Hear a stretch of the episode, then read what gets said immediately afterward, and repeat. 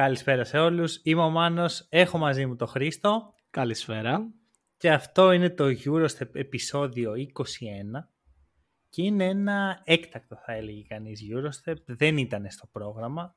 Αλλά λίγο το ότι το NBA έχει πέσει σε χειμερή ανάρκη, μάλλον θερινή ανάρκη, ε, και λίγο ότι στην Ευρώπη γίνεται χαμός και έχουμε και μία από τις μεγαλύτερες μετακινήσεις Έλληνα παίχτη στην ιστορία, έπρεπε να κάνουμε ένα Eurostep. Δεν θα μπορούσε να το περιγράψεις καλύτερα. Δηλαδή στο NBA ενώ υπάρχει απόλυτη ησυχία, δεν, δεν κινείται τίποτα. Στην Ευρώπη είναι το ακριβώς αντίθετο, ένας πόλεμος θα έλεγα εγώ. Ε, ναι. Βόμβες πέφτουν δεξιά-αριστερά, δεν ξέρουμε τι γίνεται. Και ε, αλλάζουν είναι... ολικώς τα ρόστερ των ομάδων. Ολικώς. Είναι πολύ αργό το πράγμα. Δηλαδή, ξέρεις, δεν είναι ότι γίνανε όλες οι κινήσεις. Μπαμ, χαμός, εδώ αυτός, πήγε αυτός εκεί. Κάθε μέρα έχεις κάτι καινούργιο να ασχοληθεί. Ναι, ναι, ναι, ναι. ναι. Δεν είναι, ε, όπως τα λες, έχει γίνει καθημερινά. Εγώ θα πω και με διαφορετική ομάδα για να ασχοληθείς καθημερινά. Ναι, ναι, ναι αν κάναμε daily podcast για EuroLeague θα ήταν η καλύτερη μας ρε. Θα γίνει mm. ώρες κάθε μέρα. Σίγουρα, σίγουρα. Λοιπόν, εντάξει, θα μιλήσουμε κυρίως για Παναθηναϊκό Ολυμπιακό γιατί είναι τόσα πολλά αυτά που έχουν γίνει το τελευταίο τις τελευταίες δυόμιση εβδομάδες που δεν έχουμε γυρίσει podcast που απλά πρέπει να συζητήσουμε τα πάντα, πρέπει να τα αναλύσουμε. Και φυσικά το κύριο θέμα, ρε παιδί μου, που έπιασε την κοινή γνώμη, συζητιέται ακόμα, οι, οι μισοί το σχένονται, οι άλλοι μισοί το λατρεύουν πλέον, είναι ο Κώστας Λούκας. Ε, γνωμούλα. Λοιπόν, ε, όντως, μιλάμε για μία από τις μεγαλύτερες μετακινήσεις σε Έλληνα. Σίγουρα είναι η μεγαλύτερη τα τελευταία 10 χρόνια. Κοίτα, ξέρεις, δεν μπορείς ακριβώς να το βάλεις σε σκέλη. Ναι, είναι, μια μεγάλη κίνηση. Η αλήθεια είναι και στην αρχή του καλοκαιριού φάνταζε απίθανη. Δεν είναι ότι υπήρχε κάτι που να έδειχνε ότι αυτό προσεγγιοδεύουμε. Αλλά ξαφνικά μέσα σε, μια, σε ένα μεσημέρι, σε, ένα μεσημέρι, σε μια ώρα βασικά, ε, ο Σλούκας έμεινε ελεύθερος από τον Ολυμπιακό και ε, πέρασαν κάποιες μέρες και μετά ξαφνικά πάω BC, ανακοινώνεται ο Σλούκα. Μέσα σε μια ώρα που έσκασε η φήμη έγινε και ανακοίνωση επίσημη. Ναι, πολύ γρήγορα τα πάντα, ξέρω εγώ.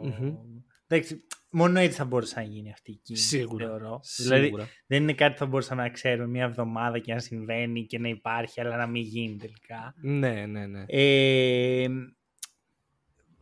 και, αλλά να γίνει τελικά. Δηλαδή, αυτό αν κράταγε πολύ δεν θα γινόταν είναι ήδη περίεργος ο τρόπος που φεύγει από τον Ολυμπιακό Λούκα. Δηλαδή, πάλι έχει κάτι πολύ απότομο, ρε παιδί μου. Ξέρεις, γίνεται το ραντεβού τέσσερις ώρες, είναι απ' έξω στημένοι δημοσιογράφοι, ιστορίες. Είμαστε όλοι στα κάγκελα να δούμε τι θα γίνει με το Σλούκα. Και μετά από τέσσερις ώρες βγαίνει και είναι φάση, «Ε, εντάξει, είχαμε μια επικοδομητική συζήτηση. Ναι. τι σημαίνει αυτό; τι μπορεί να γίνει τέσσερις ώρες. αυτό. Ε, και ξέρεις, εκεί είναι που φαίνεται ρε παιδί μου ότι οκ, κάτι υπάρχει. Ήδη mm. υπήρχε κάτι, αλλά το, ας πούμε η Θα πω ότι ο, ο καπνός έδειξε τελικά ότι υπάρχει και φωτιά ναι, μετά από, ναι, αυτή, ναι. από αυτό το τετράωρο ραντεβού που δεν οδήγησε κάπου. Και ε... είναι αυτό, σε μέσα σε μια στιγμή οριακά, δηλαδή θυμάμαι βγαίνει ένα report ότι ο Σλούκας μέχρι το βράδυ θα απαντήσει και μετά από μια ώρα ξέρω thank you Κώστα. Τι; Ναι. Τι συνέβη; Ήταν όντως πολύ ξαφνικό το πώς έσκασε η ανακοίνωση του Ολυμπιακού ότι τέλος η συνεργασία. Και ακόμα πιο απότομο μετά έγινε και όλο το υπόλοιπο. Με τα reports και τελικά το τι ανακοινώθηκε. Ναι. Ήταν πάρα πολύ ξαφνικά όλα. Ε, μιλάμε για μια πολύ μεγάλη κίνηση. Α μείνουμε στα μπασκετικά και να πούμε ότι είναι ένας top 5 guard αυτή τη στιγμή στην Ευρώπη. Αν θες να το πιάσουμε από εκεί, εγώ σκεφτόμουν να το πιάσουμε από την πλευρά του Ολυμπιακού πρώτα, ρε παιδί μου. Γιατί ξέρεις, έφυγε και από τον Ολυμπιακό. OK, okay, ναι, δεν ε, Ο Ολυμπιακός ακόμα δεν έχει αναπληρώσει το κενό του. Εγώ θα έκανα πρώτα μια περιγραφή του Σλούκα και μετά θα κατέληγα σε κάποια δύο ομάδες. Okay, κάνε δουλειά σου. Ναι, εννοούσα ότι μιλάμε για ένα top 5 guard στην Ευρώπη αυτή τη στιγμή. Από άποψη μπορεί να δημιουργήσει και μπορεί να εκτελέσει και ο ίδιος. Ε, υπάρχει μεγάλη λειψανδρία γκάρτ στην Ευρώπη, οπότε ονόματα σαν τους Σλούκα, σαν του Mike James, σαν του Λάρκιν είναι πραγματικά χρήσιμα ομάδες που βρίσκονται. Ε, και ο Σλούκας υπενθυμίζει ότι είναι και Έλληνας, οπότε είναι αυτονόητο το να ενδιαφέρει περισσότερο τις ελληνικές ομάδες από την άποψη ότι είναι υποχρεωμένες να έχουν έναν συγκεκριμένο αριθμό Ελλήνων ώστε να μπορούν να παίξουν στο ελληνικό πρωτάθλημα και να μην υπάρχουν προβλήματα που θα αναφέρουμε στη συζήτηση πιο μετά. Ε, οπότε από τη στιγμή που έπαιζε στον Ολυμπιακό θεωρούσαμε ότι δεν μπορεί να γίνει μετακίνηση στον Παναθηναϊκό οπότε είναι μείον ένα, μία, μείον μία, μείον ένα πιθανό ελληνικό διαβατήριο για τον Παναθηναϊκό, να το θέσω έτσι. Ένα στόχος ελληνικού που εν τέλει δεν αποδείχθηκε. Αποδείχθηκε μάλλον το αντίθετο. Ε, ο Ολυμπιακός χάνω, μια εβδομάδα πριν τον Κώστας Λούκα είχε ανακοινώσει τον Williams Goss. Στην ουσία, για να έρθει να συμπληρώσει τον Κώστας Λούκα στη δεύτερη πεντάδα του Ολυμπιακού, να του δώσει ένα έξτρα βοήθεια στο χειρισμό της μπάλας, στο κατέβασμα και να είναι καλύτερος αμυντικός από το διάρρη που θα παίζει μαζί με τον Σλούκα στη δεύτερη πεντάδα. Το Λαρετζάκι στην προκειμένη περίπτωση για την περσινή χρονιά. Ε, ξαφνικά όμως δημιουργήθηκε το θέμα ότι ο Σλούκας τελικά ίσως να μην μείνει. Οι πιθανότητες να αυξάνονται όλο και περισσότερο προς τη φυγή του για να φτάσουμε και να ολοκληρωθεί η μετακίνησή του και η, η ελευθέρωσή των Ολυμπιακό, το να μην ναι. ανανεωθεί το συμβόλαιό του. Ε, και έτσι ο Ολυμπιακός να έχει μείνει τώρα στα guard την επόμενη μέρα να ανακοινώνεται ότι ο Κάναν, βασικά την προηγούμενη μέρα, ανακοινώνεται ότι ο Κάναν θα συνεχίσει τον Ολυμπιακό και του χρόνου. Οπότε τα guard αυτή τη στιγμή του Ολυμπιακού είναι ο Wokap, ο Γκος, ο Κάναν, ο Λαρετζάκης, ο Λούτζης και όπως θες εσύ να λες και ο Μακίσικ. Ναι, δεν είναι guard. Δηλαδή δεν έχει και αυτό το ρόλο. Τον έχει, αλλά νομίζω ότι περισσότερο στο ρόστερ του Ολυμπιακού είναι το ναι. backup του Παπα-Νικολάου. Κοίτα, είναι λίγο περίεργα τα πράγματα, ωραία. Γιατί ε, ο Σλούκας δεν αναπληρώνεται στην πραγματικότητα. Κοίτα, η αλήθεια είναι πως αν, ποσοτικά, ποσοτικά ο Ολυμπιακός είναι στα ίσια αυτή τη στιγμή. Ναι. Αυτό, αλλά, αλλά ποιοτικά δεν είναι στο ίδιο σημείο. Δεν είναι στο ίδιο επίπεδο. Και η συζήτηση που είχαμε στο προηγούμενο ε, Eurostep που έλεγα ότι ο Ολυμπιακός θα μπορούσε να θυσιάσει τον Κάναν και να μην πάρει γκάρ αλλά να το πάει προς το 3 δεν ισχύει εδώ. Δεν υφίσταται αυτό. Χρειάζεται οπωσδήποτε ένας γκάρτ εδώ και από ό,τι καταλαβαίνω θα είναι και η κύρια ε, το, ο κύριος στόχος του Ολυμπιακού Εν τω μεταξύ έχει φύγει και ο Βεζένκοφ.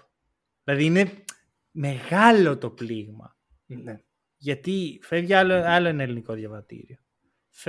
ο παίχτης ο οποίος έκανε την επίθεση στο Ολυμπιακό όχι απλά να δουλεύει, αλλά να πηγαίνει στη στρατόσφαιρα, ρε παιδί μου, που την εκτοξεύει.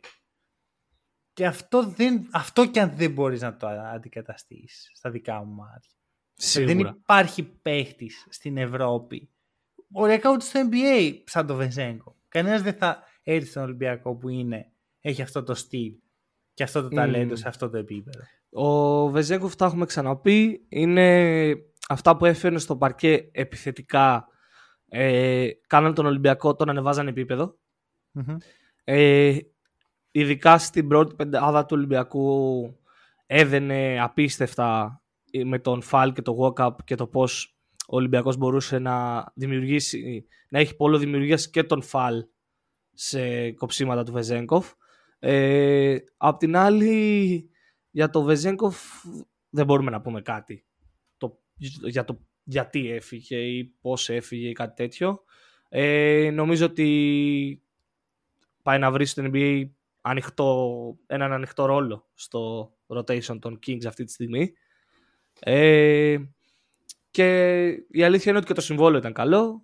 Οπότε ναι. μάτσαρε και με το ρόλο του. Εν τέλει και... όμως είδες ότι δεν έχει να κάνει με τα λεφτά. Σίγουρα. Γιατί συζητάγαμε όλη η Ελλάδα για το τι συμβόλαιο θα πάρει. Θα πάρει 12, 15, 100 εκατομμύρια. Εν τέλει πήρε ένα σχετικά χαμηλό συμβόλαιο σχετικά με αυτό που συζητάγαμε.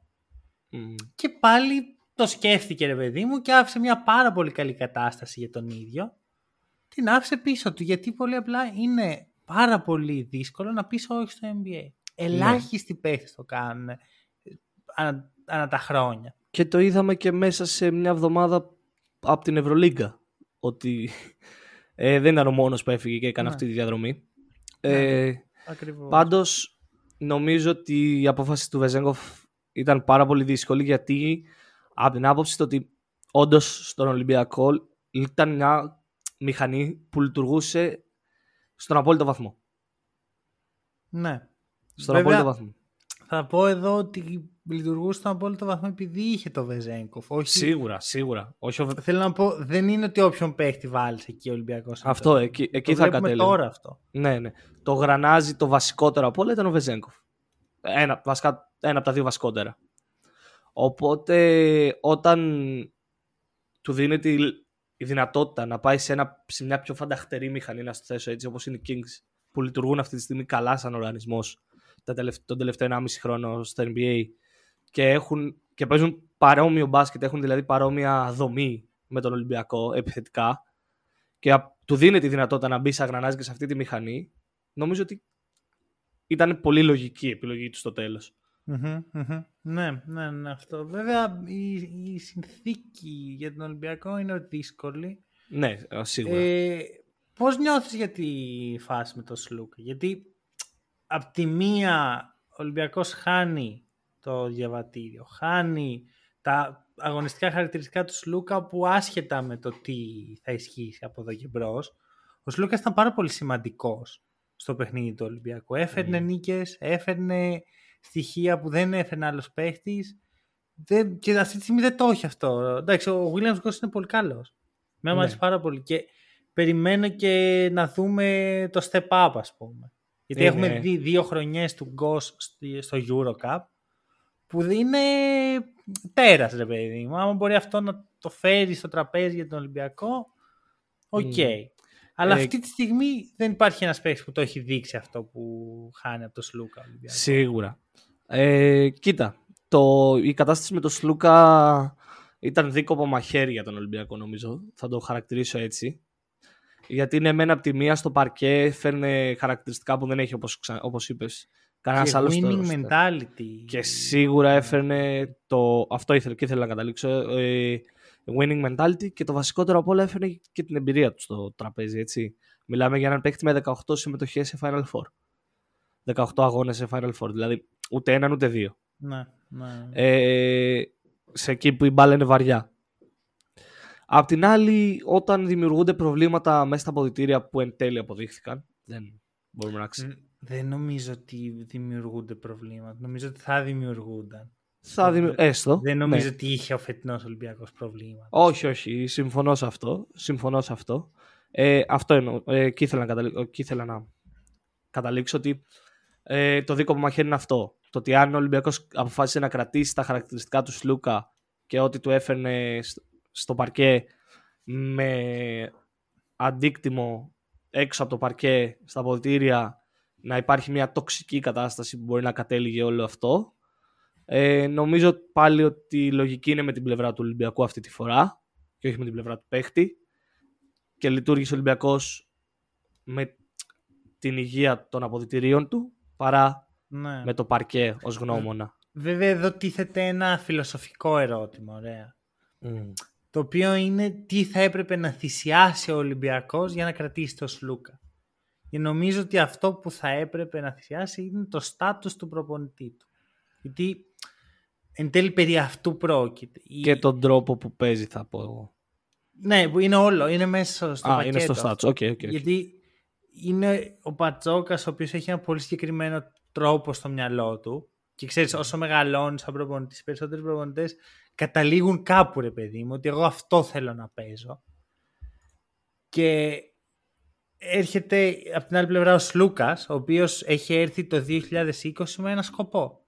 Να γίνει ο απόλυτος ηγέτης του Ολυμπιακού και να είναι αυτός που θα κουβαλήσει.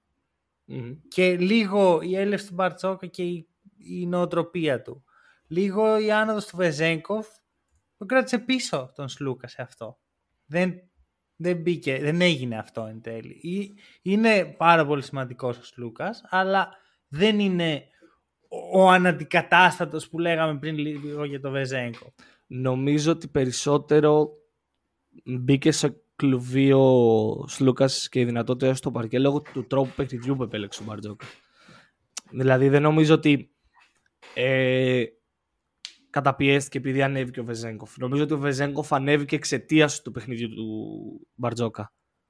Αν, αν καταλαβαίνετε Μπορεί, εννοώ. μπορεί ότι, Γιατί- ναι, ναι, ότι εν τέλει καταλήγει αυτό στο να βολεύει τον Ναι. Σάσα και όχι τον Σλούκα. Ναι, γιατί ο Ολυμπιακός πήγε σε ένα παιχνίδι που η μπάλα κυκλοφορούσε στην επίθεση. Μμμ. Γέναγε, πέναγε από τα χέρια όλων. Ε, και απλά κατέληγε στην καλύτερη επιλογή. Και τις περισσότερες φορές αυτή η καλύτερη επιλογή ήταν ένα κόψιμο του Βεζέγκοφ, ένα ελεύθερο τρίποδο του Βεζέγκοφ. Ναι. Ε, ο Σλούκας και στην ηλικία που ήταν στα 32, στα 33 τώρα, φέτος, ε, δεν μπορούσε να έχει τα ίδια κοψίματα που θα είχε ο Βεζέγκοφ. Νομίζω, καταλαβαίνεις πώς το λέω. Και σίγουρα δεν, από άποψη παικτικά σε θέση δεν βγαίνει αυτό. Αλλά ε, αν ο Ολυμπιακός έβαζε γνώμονα το ίδιο παιχνίδι με τον Σλούκα σε ρόλο εκτελεστή, θα είχαν τη δημιουργία του Σλούκα. ναι. Γιατί ο Δεν- Βεζέγκοφ πα- δεν δημιουργεί πάλι στον Ολυμπιακό. Δεν έχει να κάνει νομίζω με εκτέλεση και με δημιουργία και όλα αυτά. Είναι θέμα στάτους. Είναι θέμα ότι εγώ είμαι η αιχμή του δώρου της ομάδας. Ναι, Ότι νομίζω ότι ο Ολυμπιακός δεν είχε αιχμή του δόρατος. Είχε το Βεζέγκο. Είχε, Κατέληγε για- στο κατ' εμέ Βεζέγκοφ. είχε. Εντάξει, αυτό θα φανεί φέτος. Γιατί ουσιαστικά τώρα πάμε στο επόμενο βήμα για τον Ολυμπιακό. Που όλοι είναι ομότιμοι. Ναι. Είναι όλοι το ίδιο. Νομίζω όμως ότι στην αρχή της χρονιάς πέρυσι το ίδιο ισχύει για τον Ολυμπιακό. Δεν το βλέπω εγώ αυτό. Γιατί ο Βεζέγκοφ όλη τη χρονιά είναι πρώτος. όχι, όχι, όχι. Σου μιλάω στην αρχή της χρονιάς. Πριν ξεκινήσει η χρονιά και ο Βεζέγκοφ κάνει το step up. Εντάξει, αυτό είναι άλλο. Ενώ πέρυσι τον Ιούλιο την ίδια συζήτηση δεν, είχαμε, δεν νομίζω δεν θα είχαμε. Μπορεί. Απλά- Σύμφωνοι. Απλώς το θέμα ποιο είναι ότι ο Βεζέγκοφ ανέβασε το στάτους του. Ο Μπαρτζόκας, όπως είπες, τον βοήθησε σε αυτό. Μμ. Και σε, σε ένα βαθμό αυτό πήγε πίσω το, το ρόλο του Σλούκα, το πώς τον βλέπουμε. Δεν συζητάγαμε τόσο πολύ για τον Σλούκα. Δεν ήταν αυτός το κύριο θέμα συζήτησης όταν μιλάγαμε για τον Ολυμπιακό. Ναι, συμφωνώ σε αυτό. Και πιστεύω ότι εκεί ήταν αυτό που, που δεν πέτυχε ο Σλούκας. Ότι ε, θέλω να είμαι ο ηγέτης αυτής της ομάδας και μέσα στα αποδητήρια και μέσα στο παρκέ. Και πιθανώς να μην το ένιωσε αυτό, να μην ένιωσε τόσο σημαντικό. Που είναι σημαντικό για κάποιους παίχτες αυτό. Ναι, σίγουρα. Για, ε, νομίζω ότι για, τους- για τη μερίδα παιχτών που θέλουν να γίνουν οι καλύτεροι στον κόσμο, που ζουν για αυτό το, το τίτλο, να χαρακτηριστούν κάποια στιγμή ο καλύτερος στη θέση τους, πρέπει να νιώθουν σημαντικοί. Και ο Σλούκας θεωρώ και εγώ ότι είχε χάσει αυτή την σημαντικότητα μέσα στα αποδητήρια του Ολυμπιακού. Ή, με- και μέσα στο παρκέ περισσότερο βασικά. Αυτό είναι το πιο σημαντικό. Μέσα στο παρκέ, όχι Ναι. στα αποδητήρια. Που βέβαια νομίζω το είχε χάσει, πρόσεχε, στο μυαλό του κόσμου. Αλλά η σημαντικότητα υπήρχε. Ο Σλούκας είναι σημαντικός. Ο Σλούκας είναι ο Ναι, ένας ναι. από τους λόγους που ο Ολυμπιακός έφτασε στο Final Four. Σίγουρα, σίγουρα, Εδώ, ε, σίγουρα. εκεί νομίζω ότι είναι η διαφορά. Ότι αυτό που εγώ κάνω στο παρκέ για, για την ομάδα δεν βγαίνει προς τα έξω. Ναι. Δηλαδή ναι, ναι, ναι. Εκεί, εκεί έχω καταλάβει εγώ, γιατί είναι τελείως θέμα πώς το αντιλαμβάνεται ο καθένας. Δεν έχουμε, δεν είμαστε στο μυαλό του παίχτη, δεν μιλάμε με τον παίχτη για να μας πει ο ίδιος. Μμμ. Αλλά εκεί το έχω, ερ- έτσι Ναι. το έχω ερμηνεύσει. εγώ. Το όχι, όχι, το ακούω, το ακούω. Γιατί ο Σλούκας είναι ο παίκτης για τον Ολυμπιακό που στις τέταρτες περιόδους που λέγαμε σε όλη, την, περι- σε όλο το, όλη τη χρονιά ότι χρειάζεται ατομική προσπάθεια και χρειάζεται να βγει μπροστά ένας παίκτης για να πάρει τις προσπάθειες και όλα αυτά. Ε, αυτός που έβγαινε σε όλη τη χρονιά για τον Ολυμπιακό ήταν ο Σλούκας. Αυτό πρέπει να αναπληρώσει ο Ολυμπιακός τώρα με τη φυγή του Σλούκα. Ναι. Πέρα από όλα τα υπόλοιπα που του έφερε στο παρκέ στα προηγούμενα δεκάλεπτα, περισσότερο από όλα πρέπει να αναπληρώσει την προσωπικότητα του Σλούκα στα τέταρτα δεκάλεπτα. Μμμ. Εκτός αν το κάνει by committee. Γιατί περί αυτού πρόκειται αυτή τη στιγμή ο Ναι, Ολυμπιακός. όμως- Ο Ολυμπιακός φεύγει, ο- να, να πω λίγο, Ναι, ολοκλήρωσε, φεύγει ο ολοκλήρωσε. Βεζέγκο και κινείται προς πλευρά Μύρωτη. Ωραία, που είναι ενδιαφέρουσα επιλογή. Έχει, έχει πολλή συζήτηση, ρε παιδί μου. Εν τέλει φαίνεται ότι αυτό δεν θα γίνει. Ωραία, είναι και δεν έχω καταλάβει προσωπικά πόσο κοντά ή αν κοντά ήρθε ο... Δεν δεν υπάρχει αν κοντά, αλλά αν ήρθε ποτέ κοντά ο Μύρωτιτς με με τον Ολυμπιακό. Γιατί δεν, έχει, δεν, δεν έχω κάτι που να μπορεί να μου το πει αυτό με βεβαιότητα. Το θέμα είναι λοιπόν, δηλαδή με νοιάζει και πόσο τον ήθελε ο Ολυμπιακός. Γιατί αν πήγε ότι θα πάρω το μύρο ότι θα τον κάνω αυτόν αιχμή του δόρατος και θα κινηθώ έτσι, συνεχίζει αυτό που... Το ίδιο πλάνο. Ναι, αλλά έχει πολύ ενδιαφέρον για μένα σκέψη ότι okay, χάνουμε το Βεζέγκο, τώρα θέλουμε να χτίσουμε κάτι ακόμα πιο ισορροπημένο. Η αλήθεια είναι ότι και εγώ έχω, έχω μείνει με αυτή την απορία το πόσο, κατά, το κατά πόσο κινήθηκε ο Ολυμπιακός για το μύρο της και δεν ήταν μόνο reports ή κατά πόσο ήταν υπαρκτό και ουσιώδες το ενδιαφέρον. Ναι. Δηλαδή δεν ήταν ότι OK, okay, έφυγε ο Βεζένκοφ. Ποιες είναι οι καλύτερες επιλογές στη θέση power forward στην Ευρώπη, ο Μίροτιτς. Ωραία. Για να κάνουμε μια κρούση να δούμε τι συμβαίνει. Νομ... Καταλαβαίνεις πώς το λέω. Ναι, ναι, ναι. Να δούμε αν ήταν ουσιώδες το ενδιαφέρον του, γιατί αυτό που εν τέλει φαίνεται να καταλήγει ο Ολυμπιακός Mm-hmm. για, αναπλήρωση του, για την αναπλήρωση του Σάσα Βεζένκοφ είναι κάτι εντελώς αντίθετο από αυτό που θα έφερε ο Μίροτιτς στο παρκέ. Ισχύει αυτό. Είναι καμία δεν, σχέση. βγάζει, δεν βγάζει κανένα νόημα το ότι από τον Μύρωτιτς πάμε εκεί. Το plan B Ναι. μας είναι αυτό. Νομίζω ότι εάν υπήρξε plan A εξ αρχής και ήταν ο Μύρωτιτς, α, ο Σίγμα δεν είναι το plan B, Μμμ. γιατί είναι μια, λύ- μια έξτρα λύση. Γιατί Αλλά ξαναλέω, λες, λόγω δηλαδή, το- θα- να αποκτηθεί ο Σίγμα και να αποκτηθεί και κάποιος άλλος. ξα- ξαναλέω αυτό εξαρτάται από το πόσο ουσιώδες ήταν το ενδιαφέρον προς το Μύρωτιτς. Ναι. Κατάλαβες. Ναι, όχι, το πιάνω αυτό που λέω. αν, αν στην ουσία δεν υπήρχε ποτέ το ενδιαφέρον του Μύρωτιτς, μπορούμε να πούμε ότι ο Ολυμπιακός κινείται με μυστικότητα ώστε να κλείσει το Σίγμα. Το οποίο εντάξει δεν χρειάζεται πολύ μυστικότητα για να κλείσει. Συμφωνώ. Οπότε Α- πάλι δεν βγάζει νόημα. Ναι.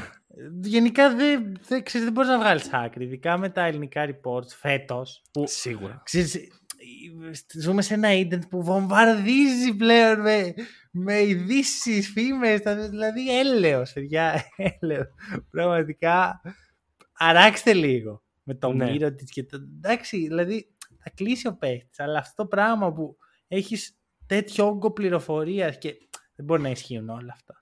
Και καταλήγουμε σε καταστάσεις που να μιλάμε για έναν από τους πέντε καλύτερους παίκτες στην Ευρώπη αυτή τη στιγμή, το Μύρωτιτς. Και με συμβόλαιο αυτή τη στιγμή. Συμβόλαιο. δεν, δεν, στην νομ- δεν Μπαρτσελόνα. είμαι σίγουρος ότι ο Μύρο. Βασικά τώρα που έφυγε ο Σάσα και ο, και ο Μη- Μίσιτς, Μίσιτς. μπορεί. Αυτό εννοώ. Γι' αυτό κατέληξε Ναι, στους κα- πέντε. Καλή η σκέψη. Ναι. Ε, δεν γίνεται να θεωρείται αποτυχία το ότι έχει χαθεί και για τους δύο Ιουνίους αυτή τη στιγμή έτσι όπως φαίνεται και για τον Παναθηναϊκό και για τον Ολυμπιακό ε, ένας από τους top 5 παίκτες στην Ευρωλίγκα με συμβόλαιο αυτή τη στιγμή στην ομάδα του που δεν έχει καταφέρει ακόμα να σπάσει Ναι. Καλά, για μένα δεν μπορεί να θεωρηθεί καμία ε, απόρριψη από κανένα παίχτη αποτυχία. Α, μπράβο. Όμως Ωραία. αυτό αυτή τη στιγμή υπάρχει στα μέσα. Εντάξει, αυτό είναι γιατί σαν Έλληνες έχουν μια τάση, ρε παιδί μου, να πρέπει να υπάρχει ο σούπερ νικητής και ο σούπερ χαμένος από όλες τις καταστάσεις, όχι Ναι. μόνο τον αγώνα. Σε κέρδισε επειδή δεν πήρες τον παίχτη που ήθελες. Σε κέρδισε επειδή πήρα εγώ τον παίχτη που ήθελα. Δηλαδή υπάρχει αυτός ο ανταγωνισμός. Μμμ. Δεν- έτσι δουλεύει η αγορά. Πας, ψάχνεις ένα παίχτη, κάνεις μια πρόταση, πιθανότατα δεν θα σου βγει γιατί δεν παίζεις μόνος σου Σίγουρα. στην Ελλάδα. Ξέρεις τι γίνεται. Το σκεφτόμουν πάρα πολύ με το μύρο της. Ακόμα και να σου προσφερθεί ένα πολύ καλό συμβόλαιο. Ωραία. Δυόμιση, τρία, τεσσερισήμιση πες. Δεν είναι, δεν είναι τόσο εύκολο να πας. Γιατί έχουμε δει πόσο ρευστά είναι τα πράγματα στις ομάδες.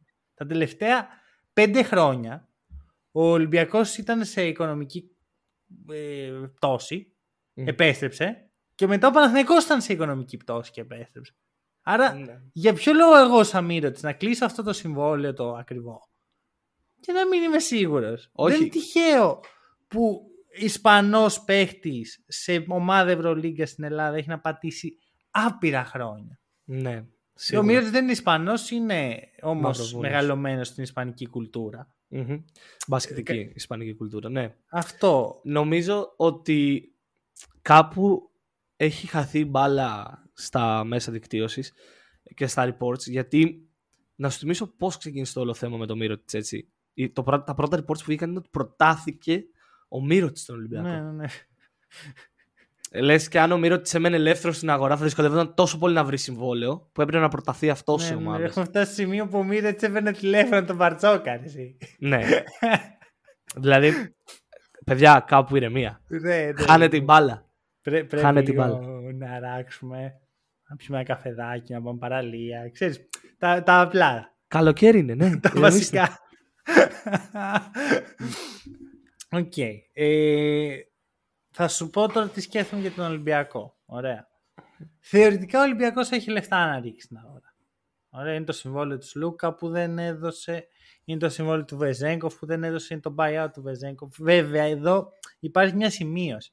Επειδή αυτά τα λεφτά θα τα έπαιρνε ο Σλούκας, δεν σημαίνει ότι θα τα πάρει ο καθένας. Ναι, Συ- σύμφωνοι. Δηλαδή, γιατί Και δεν.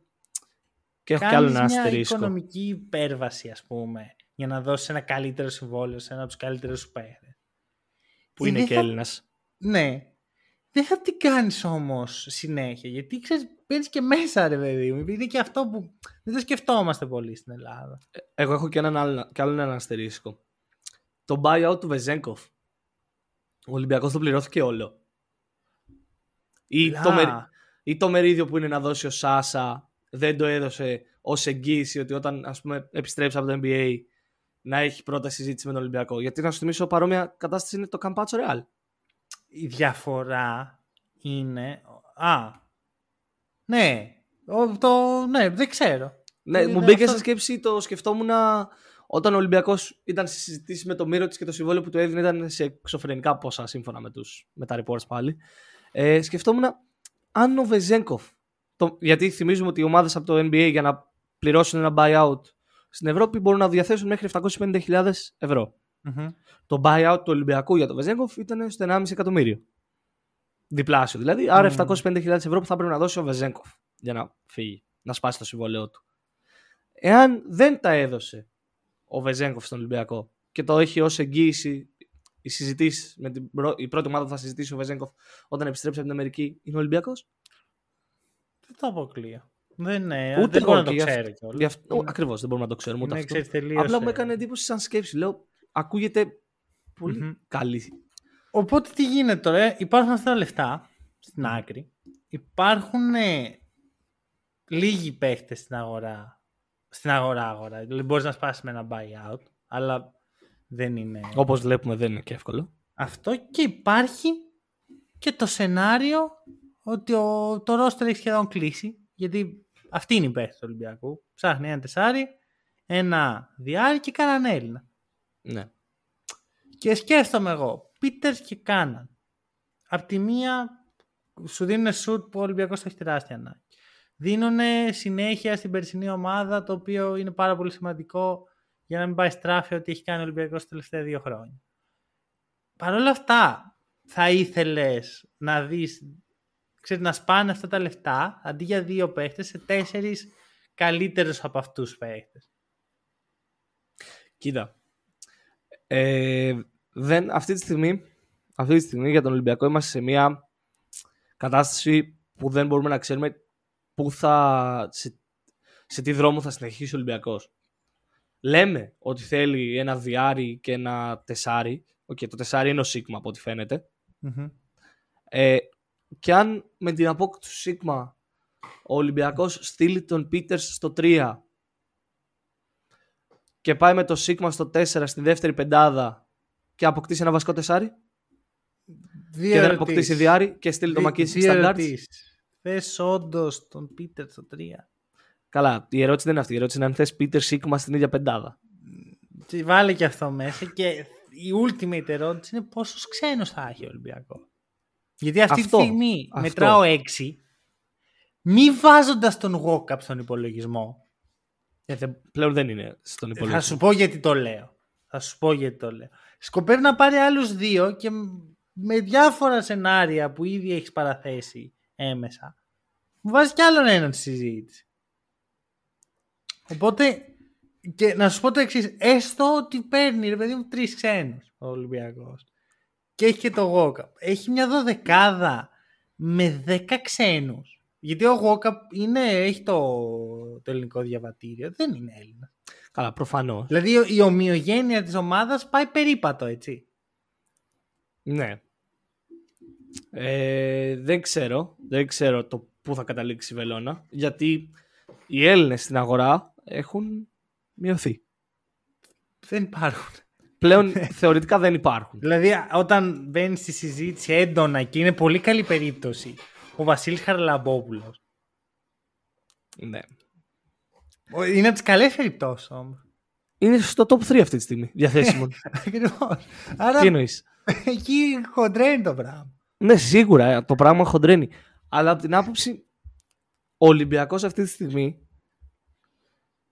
δεν ξέρουμε αυτό που είπα, που είπα και πριν, δεν ξέρουμε ποιο πλάνο θα ακολουθήσει. Δεν ξέρουμε αν όντως θα αποκτηθεί διάρη για να Οκ. αντικαταστήσει τον Σλούκα. δεν Εντάξει, ξέρουμε αν θα πρέπει, αποκ... ρε, πρέπει, πρέπει, πρέπει. Αν είναι δυνατόν. Συμφωνώ. Ειδικά Δηλαδή, στα- αν έρθει ο Σίγμα, πρέπει να έρθει ένα βαρβάτο. Δηλαδή, Ναι, και, αν σου, λέ- και σου ξαναλέω, αν ο Σίγμα έρθει για backup και ο Πίτερς μεταφερθεί στο 3 και ο Μακίσικς στο 2 που είναι ο Κεβιακάη πόδος σου. εγώ αυτό το βλέπω καταστροφή προσωπικά. Δεν ξέρω, δεν μπορώ να ξέρω τι αυτή τη στιγμή ποιο είναι το πλάνο του Ολυμπιακού και ούτε ξέρω ποιο πρέπει να είναι το πλάνο. Γιατί είναι και στην συζήτηση και τα ελληνικά διαβατήρια ένας παίκτης, ο οποίος αυτή τη στιγμή, όπως πάνε τα πράγματα στον Ολυμπιακό, θα έδαινε γάντι και με ελληνικό διαβατήριο, είναι εκτός συζήτησης, ο Τάιλερ Ντόρσεϊ. Ναι. Που Γιατί βέβαια ξέρεις, είναι πολύ σ- στο όριο ρε παιδί μου να μπει στη συζήτηση. Είναι ρευστά τα πράγματα και εκεί. Μπαίνει λίγο, μετά ο, δεν παίζει τώρα. Δεν είναι ξαναμπαίνει. το τι, η- η Φενέρ αποφασίζει για τον Ντόρσεϊ αυτή τη στιγμή όμως. Κατάλαβες; Ναι, αυτό είναι αλήθεια. Δεν, α- αυτό είναι το, το point. Ότι αυτή τη στιγμή είναι εκτός συζήτησης. Μμμ. Το τι θα κάνει η Φενέρ και αν θα πάρει άλλους 8 guard και κρατήσει τον Ντόρσεϊ φυλακισμένο ή τον διώξει είναι άλλη συζήτηση. Οκ. Ωραία. Ε, θέλω να μου πεις αν έχεις προτάσεις για τον Ολυμπιακό σε ό,τι θέσεις, ό,τι θέσεις κρίνεις εσύ ότι πρέπει να κινηθεί. Κοίτα. Πώς θα είχες κινηθεί, πώς θα, κι- θα, θα έκανες εσύ το μεταγραφικό μπαζάρ του Ολυμπιακού; Αυτή τη στιγμή ε, από όσα ονόματα υπάρχουν στην αγορά και κινούνται και προς να υπάρξουν από την Αμερική, από το NBA, Μμμ. ε, νομίζω ότι θα κινούμουν προς μία κατεύθυνση αυτή τη στιγμή. Θα κινούμουν να αποκτήσω άλλο ένα ή δύο ελληνικά διαβατήρια. Οκ. Και λέω διαβατήρια γιατί, οκ, ο ένας είναι Έλληνας. Ο Βασίλη το Χαραλαμπόπουλο θα προσπαθούσα Οκ. να το φέρω. Και ο δεύτερο. Θα το πεις. Ναι, θα το πω. Για πες. Τρίστανο Βούξεβιτς. Οκ. Νιώθω ότι θα έπρεπε να είναι στα πλάνα του Ολυμπιακού έστω για το τεσάρι που θα είναι στο ελληνικό πρωτάθλημα αντί για το Σίκμα και τον Πίτερς για έναν από τους δύο. Κατάλαβες. Ναι. Αν αυτή τη στιγμή Είναι- τα δύο τεσάρια του Ολυμπιακού είναι ο Σίκμα και ο Πίτερς, ναι. το τρίτο πρέπει να είναι ο Βούκτσεβιτς και ο ένας από τους δύο να μείνει έξω από τη λίστα του ελληνικού πρωταθλήματος. Μ' αρέσει πολύ η σκέψη. Απλώς. Δηλαδή τον έχω και εγώ σημειωμένο με πολύ μεγάλα γράμματα, ρε παιδί μου, στις σημειώσεις μου. Το θέμα είναι ότι αν ο Βούκτσεβιτς θα αφήσει την Παρτίζαν, γιατί δεν θεωρώ ότι θα βρει περισσότερο χώρο στον Ολυμπιακό. Θα μου πεις μπροστά του αν έχει Σίκμα και Πίτερ, οκ. Ναι. Μακάρι. Έχει δηλαδή- μια καλή θέση στο ελληνικό Ο- πρωτάθλημα σίγουρα. Ο, Τι; ο Βούκτσεβιτς. Ή οποιοσδήποτε Έλληνας Ναι. τεσσάρι υποκτηθεί από τον Ολυμπιακό, στο ελληνικό πρωτάθλημα έχει σίγουρα λεπτά συμμετοχής. Ναι, ναι, ναι Γιατί- όχι, θεωρώ ότι θα, και ξέρεις, θα μπορούσε να έχει και την εξέλιξη Βεζέγκοφ, ρε παιδί μου. Άμα, άμα πεις ότι αυτό είναι το... Αυτό κάνουμε στα τεσσάρια μας σαν Ολυμπιακός, είναι Ναι. καλή, καλό marketing, ρε παιδί μου. Ναι, ναι, ναι, σίγουρα.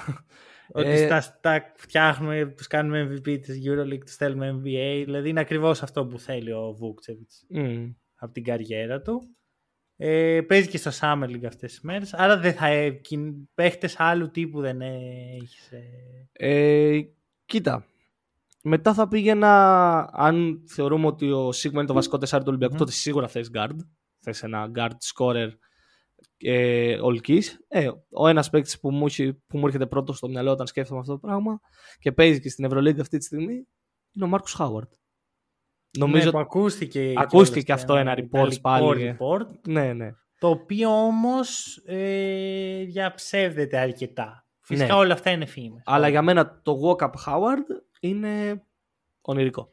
Ναι, μ' αρέσει εμένα. Πολύ. Δηλαδή είναι αυτό που και σκέφτομαι πόσο θα εκτοξευτεί οποιοδήποτε σκόρερ πάει ε, σε αυτή τη θέση. Σίγουρα. Δηλαδή- Αν, αν ο Ολυμπιακός, αν το πλάνο του είναι να αποκτήσει ένα σκόρερ στο 2, νομίζω ότι όλοι οι σκόρερ θα θέλουν να παίξουν σε μια ομάδα που υπάρχει ο Walkup, ο Falk και ο Sigma. Τρεις Ναι, ναι, πόλη ναι. δημιουργία για ελεύθερα Ναι. σουτ. Έχει καλό και ο Williams Goss. Μην ξεχνάς το Williams Goss. Ενώ σου μιλάω για βασική πεντάδα. Εντάξει, γενικώς οποιοδήποτε πάρει αυτή τη θέση εν τέλει θα κάνει πολύ καλή σεζόν. Mm. Εγώ έχω βάλει, έχω γράψει αφού σπάμε buyout από ό,τι φαίνεται. Έχω γράψει τον Chris Jones. Mhm. Ωραία. Ε, μ' αρέσει γενικά ο Λούτμπεργκ και για Παναθηναϊκό και για Ολυμπιακό. Θεωρώ πως πλέον ταιριάζει πιο πολύ έτσι όπως... Με, γιατί όταν το έγραφα δεν υπήρχε ο Σίγμα στο... Ναι. Ε, πλέον ταιριάζει ένας πιο σκόρ. Εντάξει, ο Ντόρσε είναι το ιδανικό. Ο Ντόρσεν είναι το ιδανικό, Λόγω το είπαμε εξ αρχής. διαβατηρίου. Το είπαμε εξ αρχής. Και για το 4 έχω γράψει έτσι ένα παίχτη σαν ιδέα. Ωραία. Δεν πιστεύω ότι θα γίνει. Ε, εντάξει, αρχικά τώρα είμαστε σε φάση Σίκμα. Μμμ. Το οποίο βέβαια και ο παίκτης που έχω γράψει δεν δίνει πολύ αθλητικότητα, αλλά δε- σε προβληματίζει λίγο η έλλειψη αθλητικότητας βάζοντας την εξίσου και το Σίκμα. Η αλήθεια είναι ότι η αθλητικότητα, αν εξαιρέσεις. Νομίζω ότι τα γκάρ του Ολυμπιακού είναι πιο αθλητικά από τους ψηλούς του. Ναι, αυτό είναι αλήθεια. και αυτό είναι ένα μικρό προβληματάκι. αυτό Ε, είναι αλήθεια, ναι. Αλλά απ' την άλλη, όχι. Γιατί νιώθω ότι σαν μπάσκετ απομακρυνόμαστε από την αθλητικότητα τα τελευταία Ο χρόνια. Ολυμπιακός ή το μπάσκετ γενικά; Το, το μπάσκετ που θέλει να παίξει ο Ολυμπιακός, πώς φαίνεται. Α, α, νόμιζα ότι το μπάσκετ γενικά και άρχισα λίγο, ξέρεις. Τρόμαξα λίγο. όχι, όχι. Ε, το, ωραία. αυτό το τακτικό κομμάτι του μπάσκετ που θέλει να παίξει ο Όχι. Ολυμπιακός απομακρύνεται από την Υπό αθλητικότητα. αυτό το πρίσμα λοιπόν προτείνω τον Πετρούσεφ. Ωραία, να, να πάρει αυτό στη λάμψη, ρε παιδί μου. Μμμ. Το ακούω. Το ακούω. Ε, μετά πάμε σε πολύ ψηλά κορμιά όμως. Εντάξει, ψηλά, ψηλά Μετά. παιδιά, γιατί... Ε, καλά, όχι του Βούξεβιτς είναι και πολύ πιο κοντός από τον Πετρούσεφ. Καλά, ο Βούκτσεβιτς είναι άλλη φάση. Δηλαδή, άμα τον πάρεις και τον εξελίξεις και τον δώσεις και χώρο. Ναι. Μετά Καλά. έχουμε άλλες συζητήσεις για Βούκτσεβιτς. Το, ο Πετρούσεφ όμως. Πού χωράει με Σίκμα Πίτερς και Χωρίς Πετρούσεφ; σίγμα. Ήταν η ιδέα μου αντί Ήταν, για οκ, σίγμα. χωρίς Σίκμα, χωρίς Σίκμα. Το ακούω. Χωρίς Σίκμα. Το ακούω. Αυτό, ε. Γιατί ξαναλέω ότι στο ελληνικό πρωτάθλημα ε, ο Ολυμπιακός θα πρέπει να αφήσει ένα από τα δύο τεσσάρια του έξω. Γιατί όλες οι υπόλοιπες θέσεις, όπως Ναι. φαίνεται, είναι κλειδωμένες. Δηλαδή, Αυτό είναι το, αλήθεια. στο 5 δεν μπορείς να αφήσεις έναν από τους δύο. Δηλαδή, ακόμα και Εντάξει, ένα. Μπορείς να κάνεις ένα rotation, σκέφτομαι. Αν και είναι ο 8ος ξένος, όχι εδώ. Ναι, άλλο με τον 7ο, άλλο 8ο. Ναι. Ε, Οκ. Γι' αυτό σου λέω. Στο 4 ο Ολυμπιακός είναι που θα, στο, στο 4 είναι που ο Ολυμπιακός θα θυσιάσει στο ελληνικό πρωτάθλημα ξένο. Ναι. Ωραία, πάμε και στον Παναθηναϊκό. Η τελευταία φορά που μιλάγαμε είχαμε πει για Λούκα Βιλντόζα, είχαμε πει για μεγάλα πλάνα. Ο Κέβιν Πάντερ ήταν, ρε παιδί μου, το όνομα. Αυτό που ακουγόταν.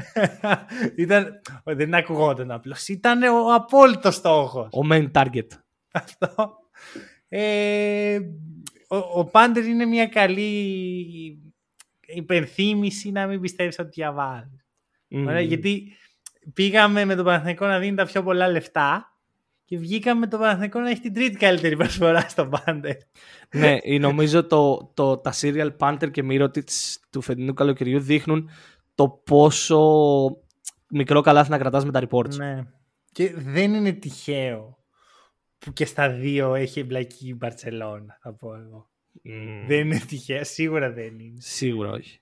Ε, ο- και ο Παναθηναϊκός ε, ε, εκεί που υπάρχει ξέρεις, ξαφνικά υπάρχει μια απελπισία ρε παιδί μου, ότι πάει και ο Πάντερ και τι θα γίνει και δύσκολα και φέτος και όλα αυτά κάνει μια κίνηση δεν θα πω μάτ ρε παιδί μου γιατί ξέρεις, δεν υπάρχει λόγος να, να δίνουμε ονόματα στα πράγματα έτσι αλλά μια πάρα πολύ καλή κίνηση ε, για πάρα πολλούς λόγους και γιατί είναι Έλληνας και γιατί δίνει τα στοιχεία ακριβώς που ταιριάζουν στο παιχνίδι που έχει στο μυαλό του ο Αταμάν. Ο Αταμάν. Τουλάχιστον υποθέτουμε ότι έχει στο μυαλό του.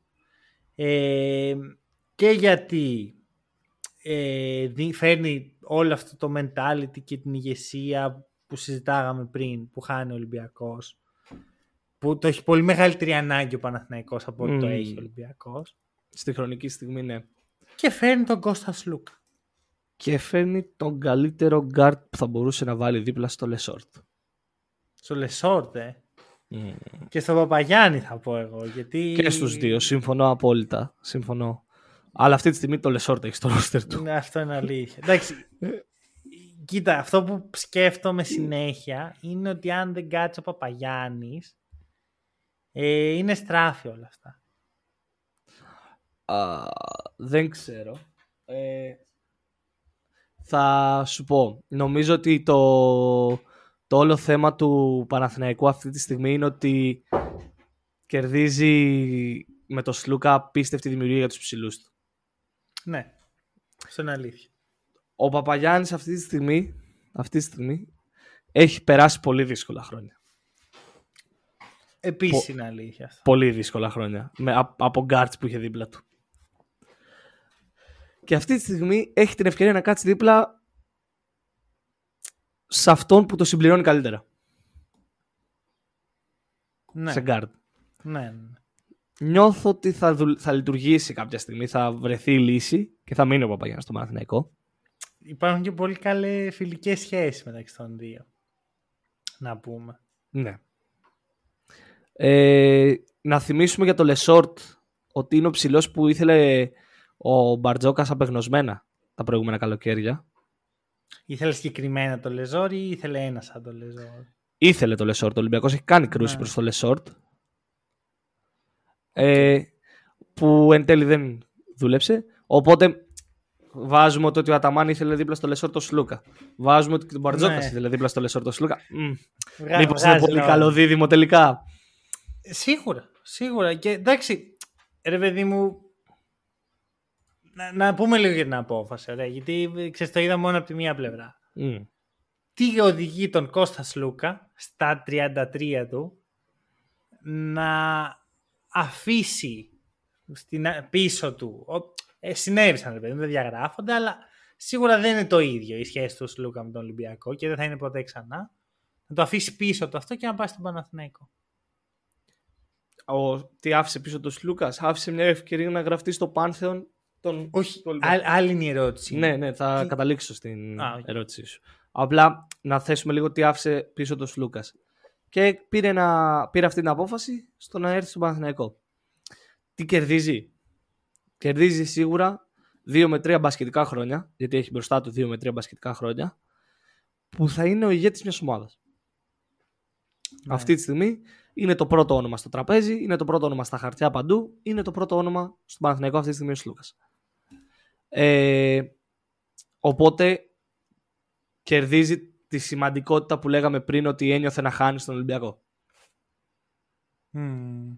Ναι, ναι, το status. Το στάτους. Το status. Ε, Μια ομάδα που από την πρώτη μέρα ο, ο πρόεδρος της ομάδας έκανε ξεκάθαρο ότι αυτός είναι ο ηγέτης μας για τα επόμενα τρία χρόνια. Μμ, Έγραψε αυτό. μμ. Τι άλλο μπορεί να κερδίσει ο Σλούκας, πώς, πώς αλλιώς μπορεί να χτίσει το στάτους του; Μιλάμε για μια ομάδα που τα τελευταία δύο χρόνια τερμάτισε στη τελευταία και στην πρώτη τελευταία θέση της Ευρωλίγκας. Τελευταία. Πρώτη τελευταία. Πρώτη τελευταία Μμμ. για τις δύο χρόνια. Έχεις Α, δίκιο. ναι. Ε, οπότε έχει την ευκαιρία ο Σλούκας να κάνει την αλλαγή, να την φέρει, να φέρει τον Παναθηναϊκό στην οκτάδα. Γιατί από εκεί πρέπει να ξεκινάει ο στόχος του Παναθηναϊκού. Βήμα-βήμα. Μμμ. Οκ. Και να είναι ήδη να έχει πάρει ήδη το στάτους του ηγέτη. Ναι. Κάνοντας αυτή την αλλαγή, φέρνοντας τον Παναθηναϊκό ψηλά στη βαθμολογία και μέσα στην οκτάδα και τίτλους στην Ελλάδα και έναν με δύο τίτλους στην Ελλάδα, κερδίζει το ρόλο του ηγέτη. Αυτόματα. Είναι πιο... Είναι το να αλλάξεις ισορροπίες πρακτικά. Αυτό περιγράφεις. Ναι. Δηλαδή, ε, θυμάμαι ότι όταν ο Σπανούλης έκανε το βήμα, αυτό ήταν το πράγμα. Αυτό, αυ- αυτή ήταν η άβρα. Οκ.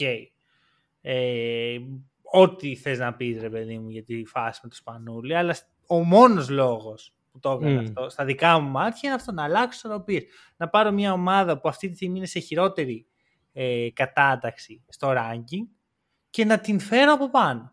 Ναι, νιώθω, νιώθω ότι και το 20 που ο Σλούκας επέλεξε να γυρίσει στην Ελλάδα, πάλι το ίδιο είχε στο μυαλό του. Νομίζω ότι Έχει, έχει οι κάτι. μεγάλοι παίχτες, οι μεγάλοι ηγέτες που παίρνουν μια απόφαση για το σε ποιον από τους δύο συλλόγους να πάνε, εννοώντας Ολυμπιακό Παναθηναϊκό ή στην Ισπανία Real Barcelona αντίστοιχα, όταν μιλάμε για παίκτες εκεί πέρα, ή Παρτιζάν Ερυθρό Αστέρα με Σέρβους, ε, νιώθω ότι παίζει μεγάλο ρόλο το πού μπορούν να αλλάξουν τις ισορροπίες. Όταν θες να αποκτήσεις Ναι. αυτό το στάτους. Δεν σου μιλάω για έναν παίκτη που θέλει και να, είναι ο, να πάει στους καλύτερους.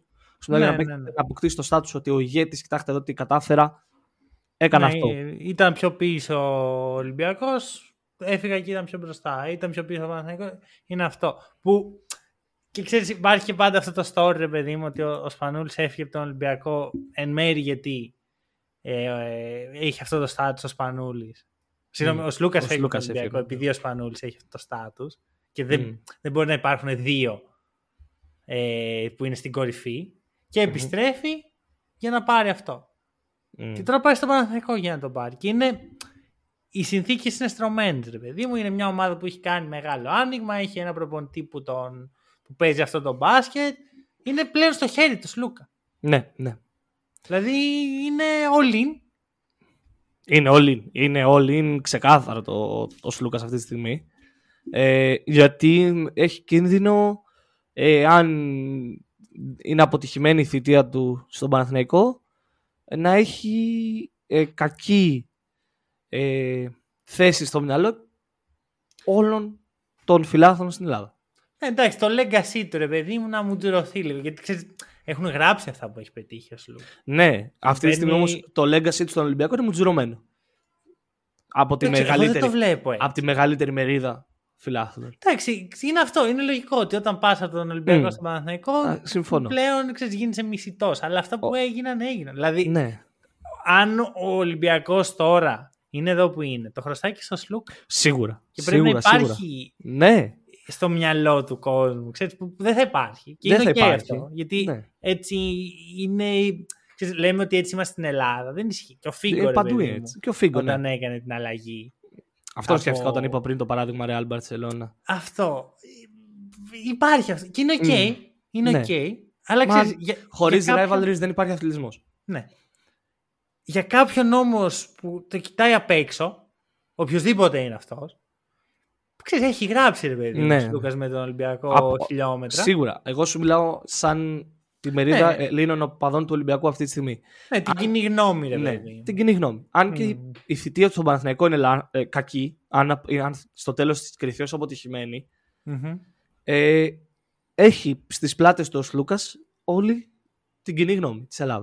Ναι, ναι, ναι, ότι εσύ που δεν μπορούσες και στην στη σκιά του Σπανούλη είναι όλο αυτό. Το, το λίγο. Γίνεται ξέρεις, πολύ αρνητικό το κλίμα για τον Σλούκα μετά. Ναι. Που είναι οκ και αυτό. Νομίζω θα ζήσει ο Σλούκας. Σίγουρα. Δηλαδή Σίγουρα. πήρε, πήρε μια απόφαση που θέλει ρε παιδί μου γερό στομάχι.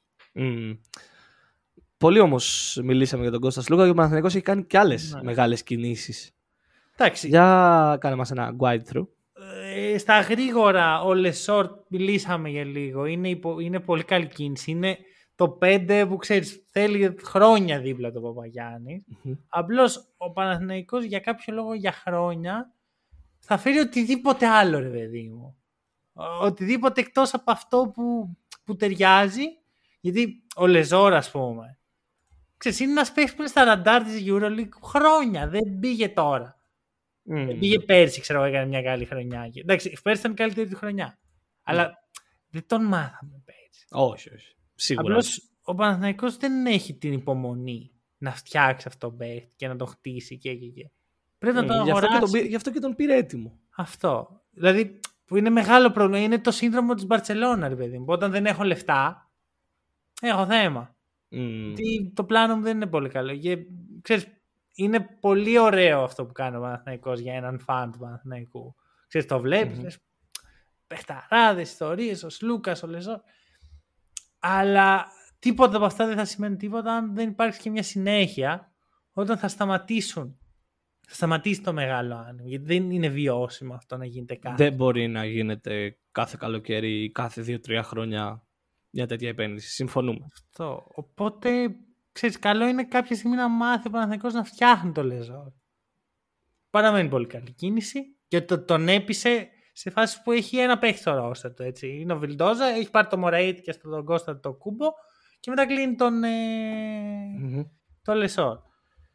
Ε, Συνέχισε. φέρνει ε, τον Τίνο Μίτογλου, ο οποίος ε, δεν είναι σωστή λέξη το δικαιώθηκε. Δεν δικαιώθηκε. Πάλι αυτό που έκανε το έκανε.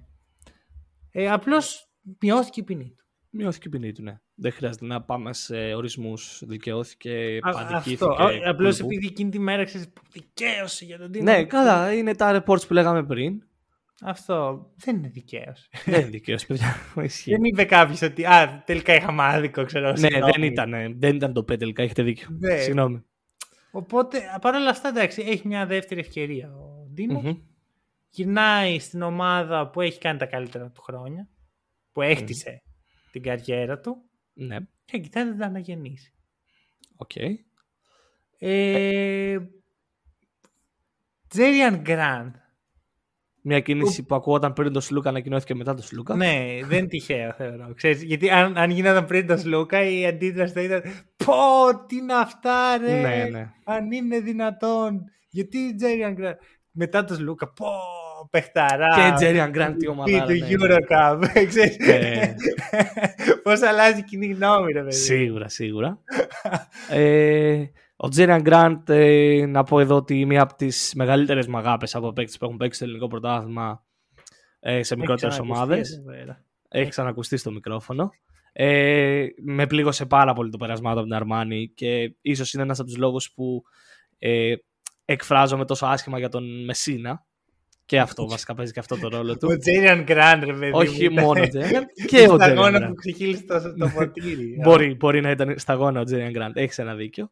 Ε, ε, πέρυσι έκανε μια τρομερή χρονιά στο Eurocup και στο προ- τουρκικό πρωτάθλημα. Ε, είναι η ευκαιρία του.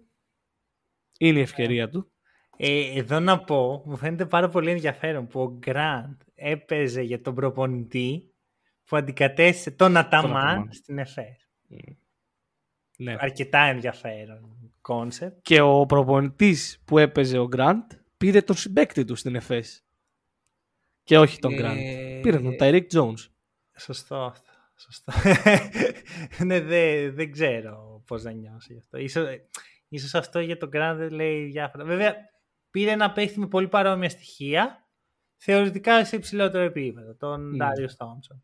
Ναι. Και είχε ήδη και τον Λάρκιν που έχει παρόμοια στοιχεία. Οπότε Εντάξει, Μαζεύονται ξέρεις ποιο είναι το πολύ. θέμα με τον Γκραντ. Φέρνει κάποια πράγματα στο τραπέζι που δεν έχει ο Παναθηναϊκός. Και από Μμμ. αυτά που ακούγονται δεν θα έχει γενικά. Ξέρεις, το μέγεθος, ε, ένα pass first mentality. χειρισμό της μπάλας καλό. Ποιο είναι το θέμα μου; Εντάξει, αυτό θα το έχει νομίζω αρκετά ο Παναθηναϊκός με τους παίχτες που παίρνει. Αυτή τη θέμα στιγμή ποιο το είναι; έχει. Πόσο θα παίζει ο Γκραντ για να Κοίτα. τα δώσει αυτά τα στοιχεία; Θεωρητικά, θεωρητικά. Τώρα πάλι θεωρητικά μιλάμε, δεν ξέρουμε ποιο είναι Ναι. το πλάνο του Αταμάν και πόσους παίκτες ακόμα θα αποκτήσει στα γκαρντ τον Παναθηναϊκός. Αλλά αν είναι στη δεύτερη πεντάδα ο Γκραντ, υπάρχει χρόνος. Θα σου πω, τα reports αυτή τη στιγμή είναι ότι ο, ο Παναθηναϊκός θα αποκτήσει άλλο ένα παίχτη στο 2, ένα παίχτη που θα παίζει και στο 2 και στο 3, Ναι. ένα που θα παίζει στο 3 και στο 4 και ένα στο 5. Που ναι και μάλλον θα στο το 5 πω- λογικά θα είναι ο Παπαγιάννης. Αυτό. Αυτό είναι το report, τώρα δεν μπορεί να, να μην ισχύει τίποτα από αυτά. Αν είναι αυτό, Έχει πάνω χρόνο. από 10 λεπτά δεν ξέρω. Γιατί σκέψου ότι και ο Σλούκας και ο Βιλντόζα θα πάρουν χρόνο στον Άσο. Ναι, αλλά θα πάρουν χρόνο και στο 2. Ο- που- Ναι, αλλά στο 2 θα έχεις τρεις παίχτες. Δηλαδή θα έχεις τον Βιλντόζα, ο οποίος θα είναι Μμμ. η κύρια θέση του, και άλλους δύο. Κατάλαβες, δεν βγαίνουν τόσα πολλά. Αυτό θέλω να πω. Θεωρώ. Ναι, οκ, το ακούω, το ακούω. Έτσι όπως το θέτεις, το ακούω. Αν πάρει και, δύο, και δυαροτριάρι και τριαροτεσάρι. Βγαίνει πολύ μετά. Και ξέρεις, είναι ένα θέμα αυτό ότι ο Παναθηναϊκός μαζεύει πολύ κόσμο, ρε παιδί μου. Αυτή Ναι. τη στιγμή. Και... Δεν βάζουμε καν συζήτηση Μωραήτη, ας πούμε, ή Κώστα το κούμπο. Καλά, που ο ήταν Μωραήτη η πρώτη σίγουρα στιγμή. η συζήτησή του είναι για το ελληνικό πρωτάθλημα. Όπως Εντάξει. λέγαμε πριν και για το τρίτο τεσσάρι του Ολυμπιακού. Ο Όπως είναι Γαράς ο- ο- το ρόλο έπρεπε του να Λούτζι. πάρει το Μωραήτη. Το ρόλο του Λούτζι. Οκ. Εντάξει. Δεν ξέρω αν με τρελαίνει σαν ιδέα αυτό ότι υπάρχει ένας Έλληνα που κάθεται εκεί στην άκρη άκρη του πάγκου. Ε, αναγκαστικά. Ναι, οκ. Δεν βγαίνουν τα κουκιά μετά. Ε, ίσως εν τέλει το να έχεις έξι Έλληνες υποχρεωτικά ίσως το κάνει χειρότερο. Για Σί- αυτούς τους μπορεί. παίκτες. Μπορεί. Ε, συμφωνώ απολύτως σε αυτό βασικά. Όχι μπορεί. Εμένα, εμένα μου έχει περάσει σα σκέψη. Δηλαδή, σκέψη το Λούτζι τώρα να μην ήταν υποχρεωμένος να είναι ο 12ο παίκτης του Ολυμπιακού και να ήταν ο 7ο παίκτη. Δεν είναι υποχρεωμένος, ρε παιδί μου. Απλά ο Ολυμπιακός έχει κίνητρο να τον πληρώσει παραπάνω. Ναι. Ο Λούτς έχει Με μια εισαγωγικά καριέρα. υποχρεωμένος. Προφανώς Ναι. με εισαγωγικά υποχρεωμένος. Δεν του βάζει κανένας το πιστόλι. Απλά σκέψου να ήταν ο 7ο παίκτης για τρία χρόνια στην. για δύο χρόνια στην Άλμπα. Μμ, Πόσο πολύ καλύτερος παίκτης θα γινόταν. Πράγματι. Ε, Ε, συνέχισε. και σήμερα η ανακοίνωση του Παναθηναϊκού ήταν ο Ιωάννης Παπαπέτρου, η επιστροφή. Ο Παπαπέτρου, ο οποίος ξέρεις, έχει τρεις καριέρες πλέον, στα δικά μου μάτια. Ξέρεις, έχει τη φάση που είναι στον Ολυμπιακό. Μμ. Πάει στον Παναθηναϊκό, κάνει ένα τεράστιο άλμα η εξέλιξή του για δύο χρόνια. Και μετά κάνει ένα τρομερή, μια τρομερή πτώση παίζοντας ένα μπάσκετ που δεν του αναλογεί, ρε παιδί μου, δεν του ταιριάζει. Μμμ. Ήταν χειριστής, έπαιρνε τα σουτ, έπαιρνε τις αποφάσεις, χωρίς λόγο. Δηλαδή η επιτομή του πώς να κάψει ένα παίχτη. Και μέσα από αυτό πάει στην Παρτιζάν για να, ε, ξέρεις, να βρει τον εαυτό του. Και τώρα επιστρέφει. Με, σε μια πιο καλή στα χαρτιά ομάδα, πιο ποιοτική σίγουρα. Και πιθανώς να μπορέσει να βρει αυτό το ρόλο που όντως ταιριάζει που για δύο χρόνια στον Παναθηναϊκό τον είχε και ήταν και πολύ καλό σε αυτόν. Ε, του συμπληρωματικού παίχτη στην πεντάδα. Του συμπληρωματικού στάρ. Εντάξει, δεν νομίζω ότι θα είναι star στο φετινό Παναθηναϊκό. Ναι, οκ. Δηλαδή, γιατί πήγε τόσο πίσω η εξέλιξή του. Ναι, που απλά ντύνεται ρολίστας πλέον. Οκ. Αυτό. Που είναι κρίμα γιατί είχε, είχε potential για κάτι άλλο. Και εντάξει, ακόμα έχει, αλλά δεν το βλέπω. Άρα ο Παναθηναϊκός είτε με Παπαγιάννη στο ρόστερ είτε χωρίς Παπαγιάννη έχει την εξάδα Ελλήνων για το ελληνικό πρωτάθλημα. Ναι. Απλώς με Μωραήτης, Παπαγιάννη γίνεται Σλούκα, ακόμα Παπαπέτρου, πιο- Μίτογλου, Ματζούκα και Μμ. Κώσταντι το κούμπο. Αυτό. Και άμα μπει ο Παπαγιάννης, κάποιος θα θυσιαστεί για, σε μία φάση. Για Καλά. μένα. Ναι, συμφωνώ. Ε, στα πλέον βασικά. Εκεί θα, Ναι, θυσιαστεί θα κάποιος. γίνεται και rotation, ρε παιδί μου. Προφανώς στο υπόλοιπο πρωτάθλημα. Αυτό. Ε, αυτό δείχνει, για μένα είναι αυτό που λέγαμε την προηγούμενη φορά, ότι ο Παναθηναϊκός λειτουργήσε με βάση πλάνο. Με σχεδιασμό, Ναι. ξεκίνησε από εκεί που έπρεπε να ξεκινήσει, να χτίσει το ταλέντο των Ελλήνων που έχει στο ρόστερ του. Συν να πούμε ότι Ναι. έχει και δύο καλετζάκια που ακόμα δεν έχουν ε, αποδεσμευτεί. Οπότε έχει ήδη 8 με 9 Έλληνες. Ναι. Ε, οπότε, ε, πάλι πάμε σε αυτό που έλεγα ότι έχει, λειτουργήσε με πλάνο, λειτουργήσε με σχεδιασμό για πρώτη φορά τα τελευταία πέντε χρόνια. Ναι, pretty much. Ναι. Οπότε αυτό είναι μια πολύ καλή αρχή. Μένει τώρα να δούμε ποιοι θα είναι οι 4 με 5 συμπληρωματικοί ξένοι που θα αποκτηθούν. Ναι. Και εδώ είναι, ξέρεις, που κρίνεται το ταβάνι του Παναθηναϊκού. Ακριβώς. Ακριβώς. Το, η βάση μπήκε και είναι ψηλή η βάση. Οι Ναι. Έλληνες μπήκαν και είναι στις, οι 6 από τους 10 καλύτερους που θα μπορούσε να αποκτήσει. Ναι. ναι. Οπότε ήδη έχει ψηλά τη βάση.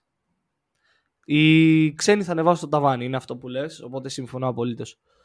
Ε, Τι γίνεται τώρα. Ωραία. Η αγορά πάλι είναι στενή. πάντα. Ε, βέβαια, ξέ, ξέρεις γιατί είναι στενή; Γιατί ο Παναθηναϊκός θέλει έτοιμο πράγμα. Ναι. Δεν θέλει να φέρει το Το στίχη. Βούξεβιτς. Αυτό. Εντάξει, ο Βούξεβιτς όντως είναι πολύ στή, είναι- είναι πίσω. Σου λέω δεν θέλει να φέρει ένα παίχτη 23 που αυτός θα είναι και το χτίζουμε. Μμμ. Αυτό, αυτό βγαίνει προς τα έξω. Τουλάχιστον και αυτές είναι οι κινήσεις που κάνει ο Παναθηναϊκός μέχρι τώρα. Φέρνει πιο έμπειρους, έτοιμο πράγμα. Το θέμα εδώ πέρα είναι το εξής, ότι αυτούς τους παίχτες δεν τους βρίσκεις απαραίτητα στην ευρωπαϊκή αγορά όταν τους θες. Και εδώ θέλει λίγο υπομονή και λίγο μαεστρία. Μμ.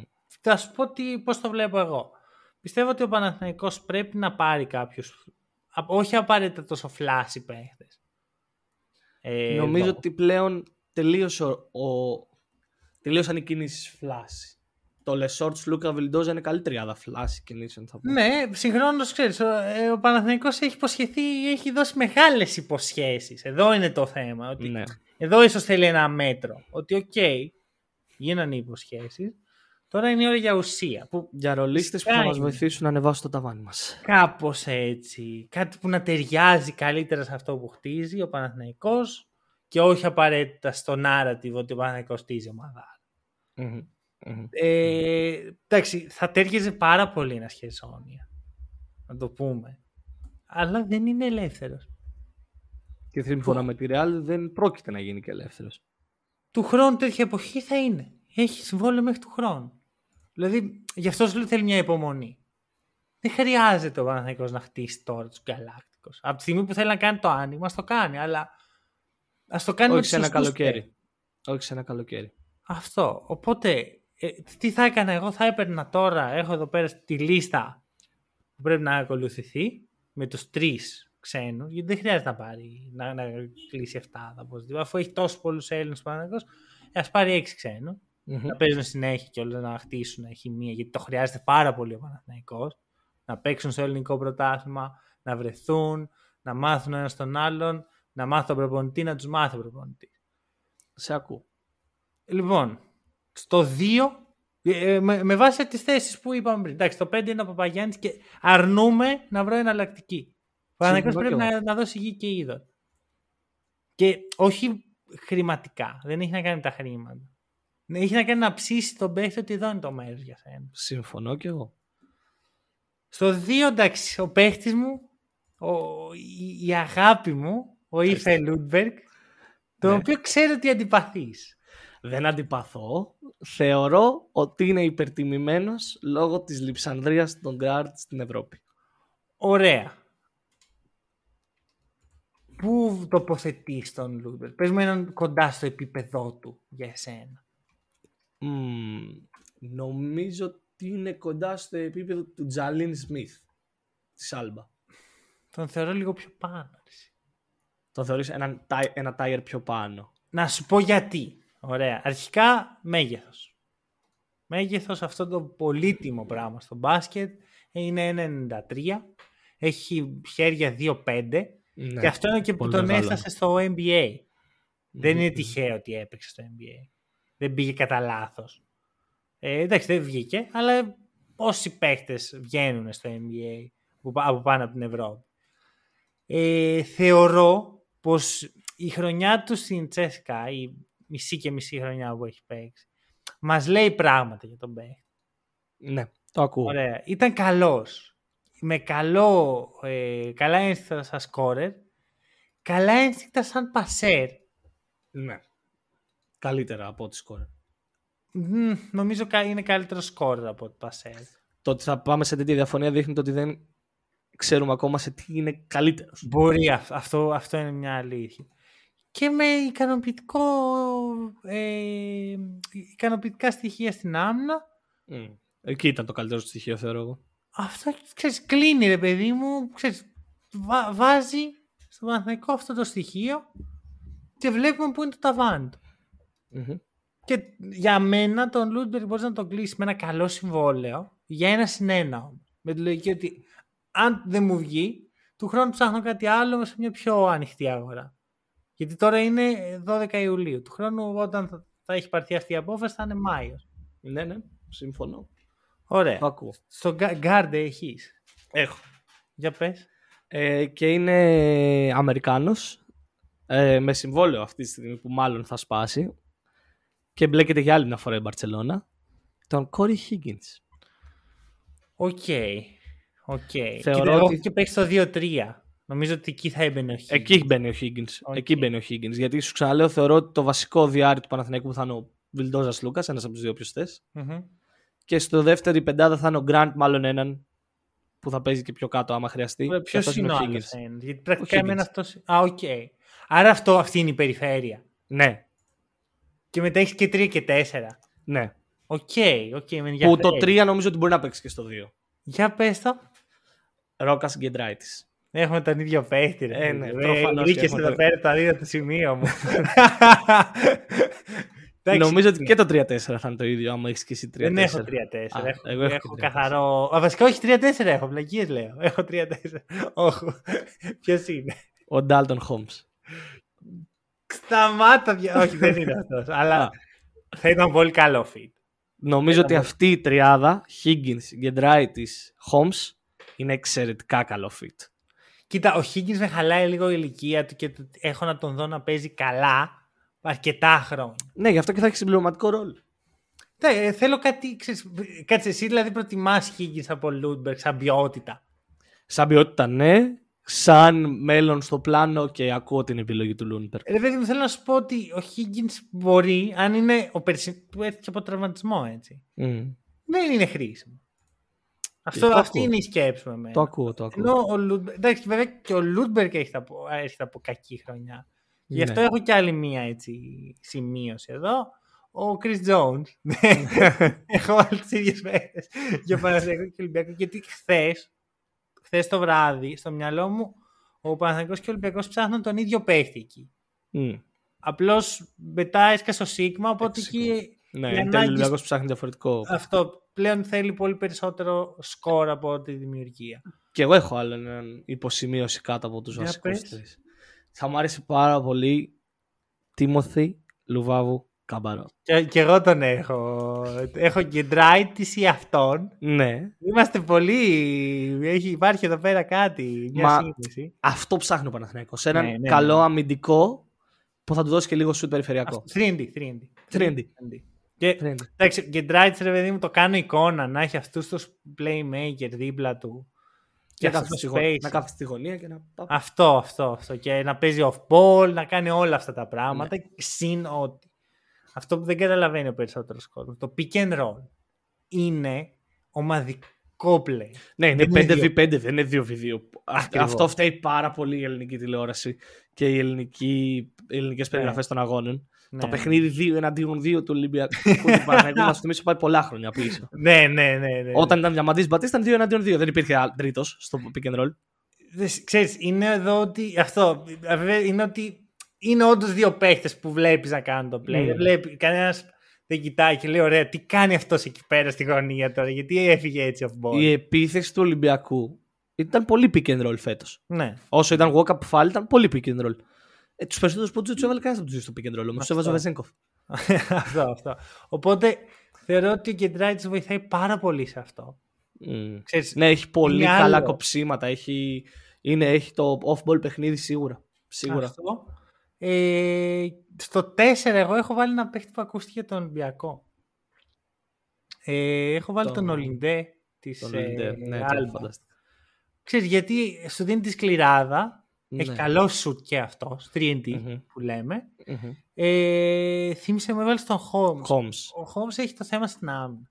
Ναι. Που βέβαια αυτή τη στιγμή ο Παναθηναϊκός με ένα περίεργο τρόπο, κυρίως λόγω της φύσης, των, της εξέλιξης μάλλον που παίρνει το ελληνικό μπάσκετ, που όλοι οι Έλληνες είναι καλοί αμυντικοί και μέτροι επιθετικοί, ναι.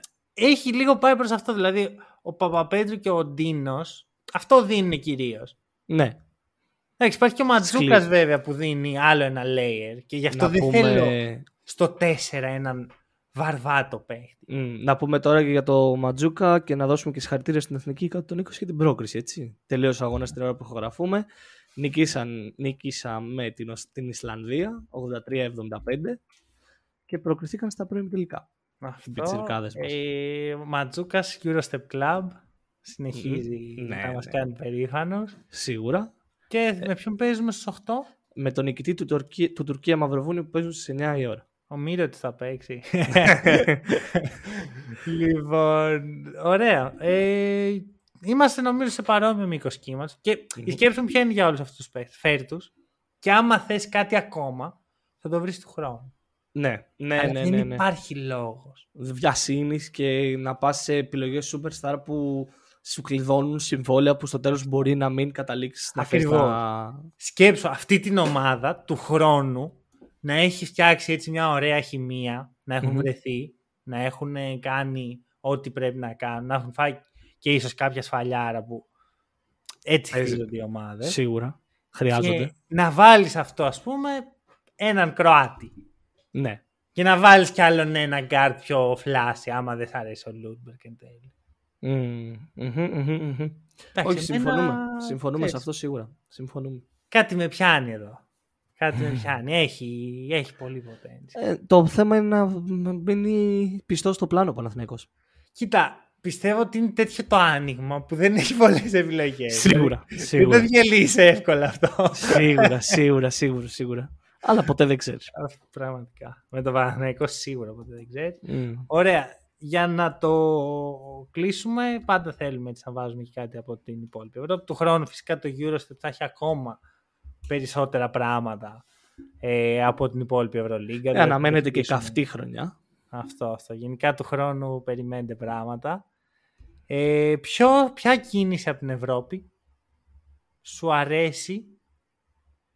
Α, βασικά, ε, μια τελευταία σημείωση θέλω να κάνω. Αυτό που, σκεφτόμαι, που σκεφτόμαστε για το ένα συν ένα, ότι παίρνεις τον παίχτη και αν είναι του χρόνου δεν σου κάνει τον διώχνει. Ισχύει full και με τον Ολυμπιακό με το Σίγμα, έτσι. Ναι, ένα Το συνέβη. παίρνεις, το δοκιμάζεις.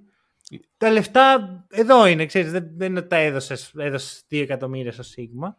Τα Και reports όντως, δείχνουν ότι είναι ένα συν ένα η πρόταση του Ολυμπιακού. Ακριβώς. Είναι το τέλειο για μένα. Από τη στιγμή που δεν βρίσκει Νομίζω Ολυμπιακός ο αυτό Ολυμπιακός στους περισσότερους ξένους κινείται έτσι. Όπως είδαμε και στον Κάναν και στον Πίτερς και στον Black. Ναι.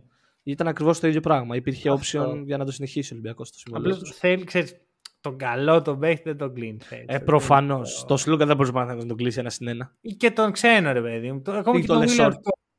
Δεν ξέρω, έχει ο Williams Goss ένα συν ένα. Νομίζω δύο συν ένα είναι ο Ε, Williams Goss. αυτό δηλαδή το πιο ακριβό, ξέρεις, πρέπει να τον ε, Ναι, εξασφαλίσεις. σίγουρα, σίγουρα. σίγουρα. Ωραία. Η ερώτηση λοιπόν είναι ποια κίνηση που έχει γίνει στην Ευρώπη σου έχει κάνει έτσι το κλικ, ρε παιδί μου; Ποια είναι; Δεν είναι μία συγκεκριμένη κίνηση. Είναι νομίζω πολλές μαζεμένες. Το ρόστερ που φτιάχνει αυτή τη στιγμή στο Μόναχο ο κύριος Πάμπλο Λάσο. Οκ. Σ' αρέσει, ε; Μ' αρέσει. Μ' αρέσει ιδιαίτερα αυτά που ακούγονται. Νομίζω ότι γενικά αυτή τη στιγμή δεν υπάρχει κάποια ομάδα στην Ευρώπη που λειτουργεί χωρίς πλάνο. Οκ, το παίρνω πίσω. ερώτηση. Υπάρχει η Μπαρτσελώνα. Καλή Ε, σκέψη αυτή. Εντάξει, η Βαρκελόνη έχει πάει, ξέρω εγώ, απλά «Μμμ, είσαι Ισπανός και είσαι στην εθνική. Έλα θα σου πω κάτι. Έλα, έλα λίγο, έλα λίγο να δούμε κάτι. Οκ, ε, ναι, το παίρνω πίσω άρα. Ε, δημιουργούνται τρομερά ρόστερ. Τρομερά ρόστερ.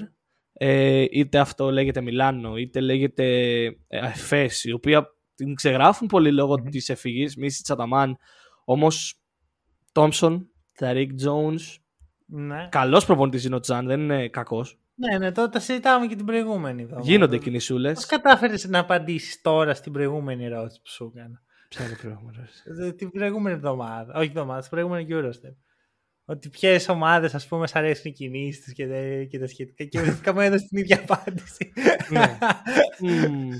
λοιπόν, ωραία. Άρα δεν έχεις κίνηση. Αυτό μου λέει. Ε, εντάξει, οι τελευταίες κινήσεις που έγιναν είναι όλες δυνατές. Νομίζω και του Μαντάρ στη Φενέρ. Γιατί το έκανε αυτό. Δεν ξέρω. Με ξενέρωσε. Γιατί σκεφτόμουν ότι φέτος θα είναι η χρονιά του Μαντάρ στην Παρτίζαν. Που θα κάνει το step up στην παρτίζα. Αυτό. Και ήταν, Mm. ήταν όλο στρωμένο. Τέλεια, ρε παιδί μου. Και τώρα ξέρεις, πάει σε μια τελείως διαφορετική κατεύθυνση. η Ναι. Παρτίζαν. Και ο Ερυθρός έχει κάνει δύο κινήσεις, τρεις πολύ καλές έτσι. Ναι, εντάξει. Πήρε χάγκα σήμερα. Δεν με ψήνει ο Άνταμ Χάγκα. Καλά, προφανώς δεν λέμε ότι ο Ερυθρός θα πάει να διεκδικήσει στο Final Four. Αλλά, Αλλά ναι, να, να είναι ανταγωνιστικός. Ναι. Ωραία. Να σου πω, εντάξει, εγώ είχα τον Πολμάρο, ο οποίος δεν έχει ανακοινωθεί ακόμα κιόλας. Άρα ρίσκαρα. Ξέρεις, πήγα κόντρα στις αρχές του Eurostep που είναι να μην. ε, Μμ. να μην Μα και εγώ θεωρούμε- τον έχω στο μυαλό μου τον Πολμάρο σαν παίχτης τη Bayern και γι' αυτό είπα το Α, πλάνο επειδή της μου απλώς Bayern. Σκέφτομαι, ξέρεις, κάνουμε όλη αυτή τη συζήτηση για τους guards και ότι λείπουν και τέτοια. Και σκέφτομαι την εξέλιξη του Πολμάρο. Πως σε τρία χρόνια θα είναι ο πιο περιζήτητος guard στην Ευρώπη. Μμ. Δηλαδή, Συμφωνώ απόλυτα. Ξέρεις, θα, Και- θα έχει παίξει με όλους αυτούς τους σουτέρ και τους ε, finishers σε μια επίθεση στρωμένη γύρω του. Μμ. Και θα, θα... είναι ό,τι καλύτερο. Αυτό προσπαθούσα να θυμηθώ ποιον πήρε τώρα η Bayern Monaco και πήρε τον Carson Edwards και τον Devin Booker πακέτο. Ναι, από τη Φενέρ. Ωραία, θα σου πω όμως ποια κίνηση έτσι με έχει ψήσει εμένα. Και είναι η κίνηση που δεν έχει γίνει ακόμα του Νίκολα Μύρωτιτς στην Αρμάνη. Armani. Ωραία, γιατί συνεχίζει το lineage με πολύ σοβαρά τεσσάρια στα χέρια του Μεσίνα. Μμ. Ήταν ο Κυριλέγκο, ήταν ο Σκόλα, ήταν ο Σμόντις, ήταν ο Με- Νίκολο Μέλη. Θεωρώ λοιπόν πως η Αρμάνη φέτος θα πάει Ε, καλά. πρέπει, να... μμ. Πιστεύω θα πάει καλά. πρέπει να κάνει δύο κινήσεις νομίζω ακόμα. Πιστεύω θα, θα κάνει ό,τι χρειαστεί. Νομίζω και εγώ θα κάνω ό,τι χρειαστεί γιατί δεν γίνεται δεύτερη συνεχόμενη χρονιά στη μετριότητα μια ομάδα με budget σαν της Armani. Αυτό. Και αν όχι, είναι καταδικασμένη. Δηλαδή δεν υπάρχει μετά. είναι καταστροφή. Ναι. ρε παιδί. Μετά δυσκολεύει πολύ το πράγμα για να το πει αυτό, πάλι. αυτό. Ε, να πούμε κάπου εδώ. Έτσι, πριν κλείσουμε το podcast, ότι έρχονται ανακοινώσεις μεταγραφικού τύπου και στο hack and roll.